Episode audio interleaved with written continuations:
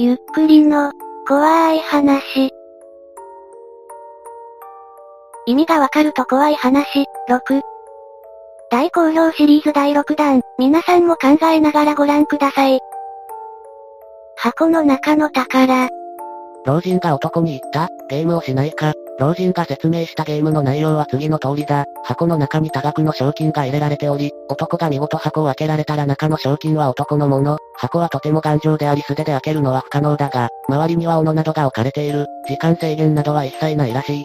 男はぜひやらせてくれと答えた。男が金を得るチャンスがあるのにリスクはなさそうだったからだ。参加を表明した男に老人が言う。実は箱にたどり着くまでにはいくつか難関がある。5万円払えば賞金のすぐそばからスタートさせてやろう。男は笑顔で5万円を差し出した。ゲームが開始した。スタート時から賞金は男の目の前にあった。以上です。ゲームクリアですね。あとは賞金を持って帰るだけです。どうやって帰ればいいのでしょうかね。目撃者たち、会社までの徒歩通勤時に取り壊し予定の無人マンションの近くを通るのだが、そこは飛び降り自丸が多く、自丸車の例の目撃情報も多い曰く付きマンション、周りに街灯も少ないし夜はかなり不気味で怖い。この間残業で帰りが23時頃になった時がくぶるしながらそこを通ったんだが、一瞬マンションの屋上に人影が見えた気がした。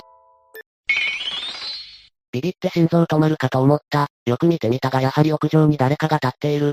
まさか幽霊、と思った瞬間その人が飛び降りた。コンクリートに打ち付けられる嫌な音がして、女の人が倒れてるのが見えた。慌てて携帯で救急車を呼んでその人に駆け寄った。血まみれで足は変な方向向いてるし、幽霊ではなかったが、かなり恐怖だった。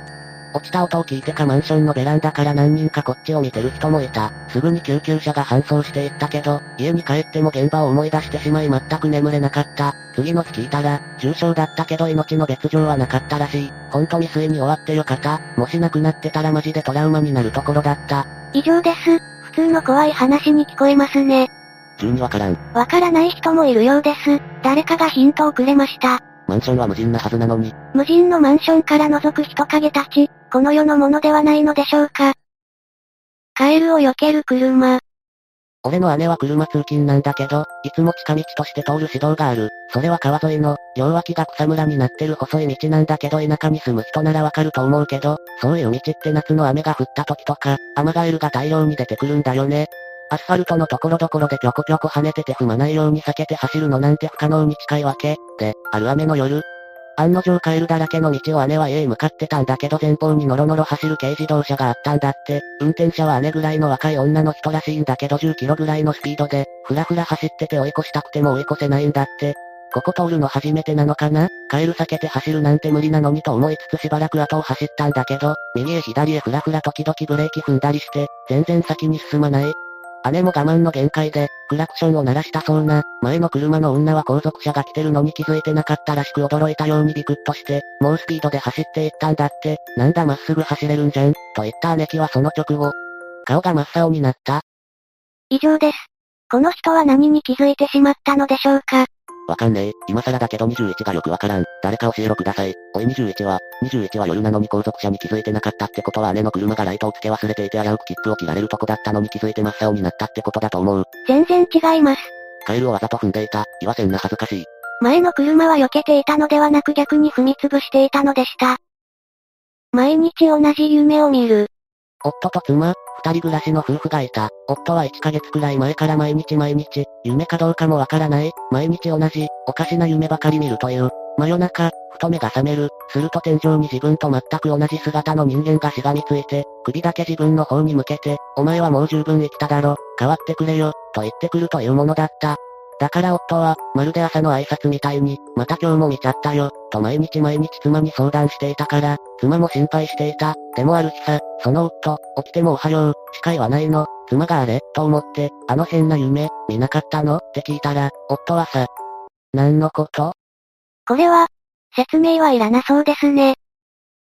物知りな俺。俺は物知りだ。特に有名な人名などは世界一知ってると自負してる。そして今日は学校で友達に織田信長という人物を知ってるか聞いてみた。は、誰？やはり難しかったかな先生にも聞いてみた。ん？誰だね？学校が終わり彼女にも聞いてみた。いやいや、誰だし、やはり難しすぎたのかな？でも俺の尊敬する両親なら知ってるかも。家に帰って聞いてみた。あの、誰ですか？誰も知らないみたい。以上です。織田信長知らないとかどういうことでしょうね。80は織田信長が生まれる前の人間ってことか、って未来を予言したと。全然違うよ。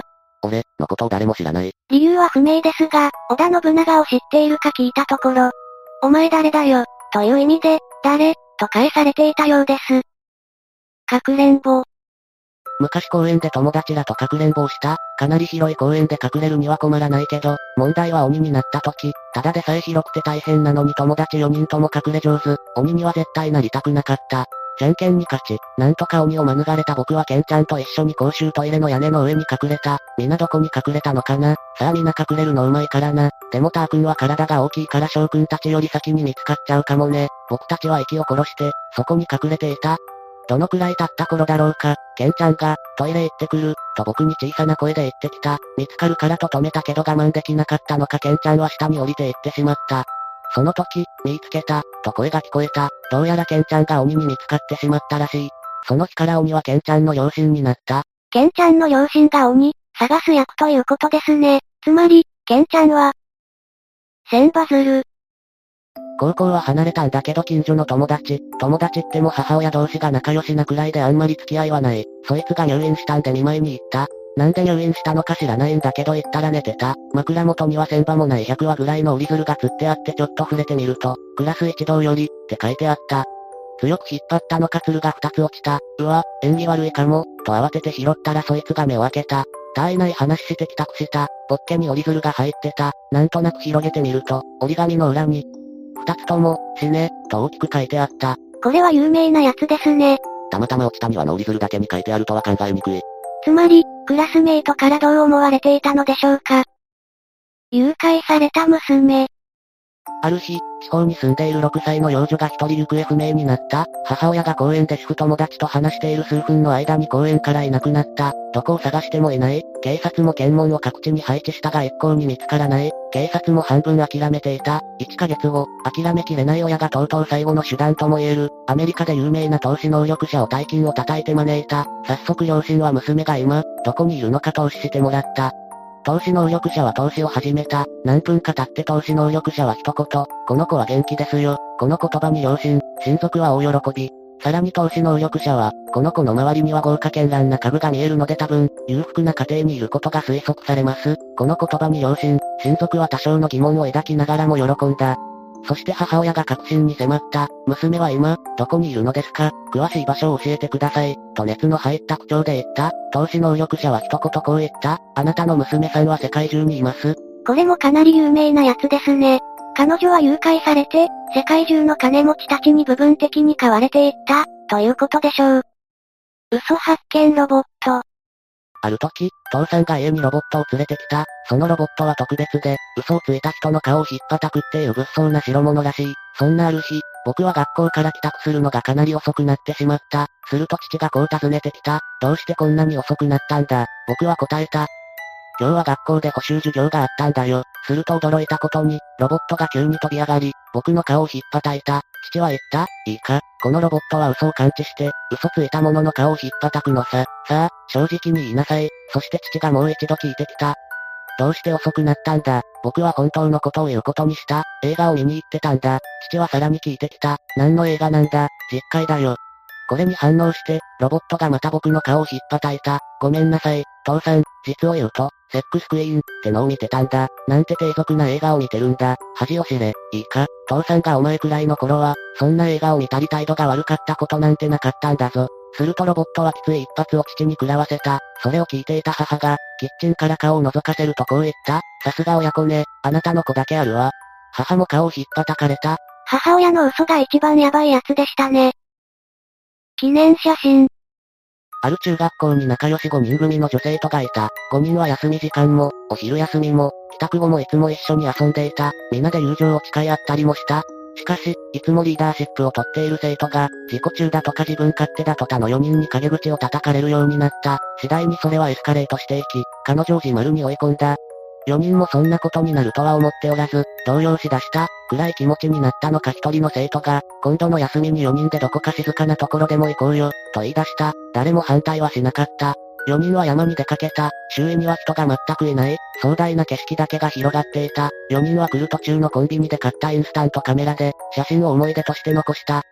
数日後、一人の生徒が現像した写真を持ってやってきた。よく撮れている写真に4人は和気あいあいと盛り上がっていた。一人の生徒がこの写真よく撮れてるねと1枚の写真を手に取った。そこには山の景色をバックに4人が楽しそうに笑っている写真があった。以上です。怖いところなんてありましたかねあ、最近のインスタントカメラはタイマー機能がついているんですね。知りませんでした。キャンプファイヤー。中学2年の夏、学校の行事で山に一泊二日のキャンプに行くことになった。夜はバーベキューの後、キャンプファイヤーをしながら歌を歌うことになっていた。食事が終わった生徒から焚き火の周りに集まってきて全員いると確認取れたみたいだ。でも火をつける寸前、歌詞が書いてある旅のしおりをテントに忘れたことに気づいて取りに戻った。テントは少し離れた小高い丘にあってそこからさっきいた場所が見下ろせる。見るとすでにキャンプファイヤーは始まっていた。かなり盛り上がってるみたいだ。ドーナツ状に燃える炎が綺麗だ。早くみんなのところに行こう。以上です。おかしなところはありましたか？わかんね。249がわからない。誰かが教えてくれました。キャンプファイヤーって普通真ん中に火があるだろ。ドーナツ型ってことは。ドーナツ状に燃えているのは人だった、というオチでした。キャンプファイヤーって中心の火を囲んで生徒が松明を持つんじゃないの一人抜けたはずなのに綺麗なドーナツ状ってのは誰か知らない奴が入ってるって解釈は違うの。え、なにそれ？そんなキャンプファイヤーあんの？お前のキャンプファイヤーのやり方が怖い。何言ってんだ俺。え、なにこの人？自分で言って即否定。それはそれで怖いですよ。双子を誘拐。双子の幼女が誘拐された。双子はガムテープで目と口を塞がれた。犯罪者は姉の耳元でヘリウム声になり囁いた。抵抗したり逃げたら妹を殺すよ。さらに犯罪者は妹の耳元でヘリウム声になり囁いた。抵抗したり逃げたら姉を殺すよ。以上です。双子を見分けられる奴が犯人だ。目隠しをされ声を変えているところを見ると、かなり近しい親族であることが推測できますね。光るパズル。やっぱパズルっていいよね。最近一人暮らしするようになって、部屋のインテリアとして、パズルを飾ることにしたんだよ。光を浴びて、暗くなると光るってやつで、その光が儚くていいんよね。この前も夜帰ってきたら、そのパズルが淡く光っててさ、なんかで迎えてくれているようで癒されたんだよ。またパズルやりたくなってきたし、今度は同じサイズで2000ピースのやつ買ってみるかな。光を当てた後に暗闇で光を放つパズル。でも家に帰ってきたタイミングで普通はパズルは光りません。光ってたということは先ほどまで明かりがついていたのでしょう。なんで明かりがついていたのでしょうね。若返りマシーン。ええ我が社の開発したこの機械はあなたの細胞から全盛期だった若い体を生成し、あなたの今の記憶を入れることで記憶はそのままに体だけは若返ることができます。そうか、お願いするよ。そして老人はベッドに寝かせられシートが被せられた。それから数時間、老人、遅いな。いつになったら始まるんだ？お待たせしました。ありがとうございます。こんなにうまくいくとは。ところでこの古い体はどうするんですか？こちらで処分いたしますよ。またのご利用をお待ちしております。そう言うと男はベッドを焼却施設まで運んでいった。おお、前の誰かは若返りに成功したようだな。それにしてもやっと俺の順番か。ありがとうございます。以上です。この老人はこの後若返ることができたでしょうか？記憶は移ったけど元の意識は残ってるってことか。新しい体にコピペされたんだよ。つまり若い自分が作られても元の老人の体にも記憶が残る、ということですね。綺麗な顔してますね。30代男性が意識不明の重体。そう聞いて仲間と救急車を飛ばしてやってきたのは完成な住宅街だった。ああ、やっと来てくれたんですね。玄関から勢いよく出てきたのは、20代半ばくらいの化粧の濃い女性だ。私が帰ってきたら主人が倒れてて、救命処置などは行いましたか？はい、元ナースでしたので、一通りのことはしたんですが、意識が戻らなくて、とりあえず、ご主人を運びましょう。家の今のソファーには男性が横たわっていた。私は男性の顔を見ると思わず、綺麗な顔をされていますね、と言ってしまった。え、女性はあっけに取られていたが、徐々に女性の顔が青ざめていくのが分かった。なぜ女性は青ざめたのでしょうか？意識不明で倒れてるのに化粧してから読んだ。全くわからん。口紅してるから人工呼吸したら夫の口にもつくはずなのに、ないってことは、化粧濃いんだから人工呼吸したら口紅つくだろ。つまり見殺しにしたってことか。意図的に見殺していた、という話でした。それでは最後に、このスレの中で実話っぽくて怖い話を見つけたので最後にそれをご覧ください。よもぎ餅。戸棚にあったよもぎ餅を食い終わってからパッケージを見たら、こう書いてあった。豆大福。豆大福が経年劣化してよもぎ餅に進化していた話でした。いかがでしたか？皆さんはどの意味コアが気に入りましたか？私はよもぎ餅ですね。ぜひ感想をお聞かせください。ご視聴くださりありがとうございました。また見てね。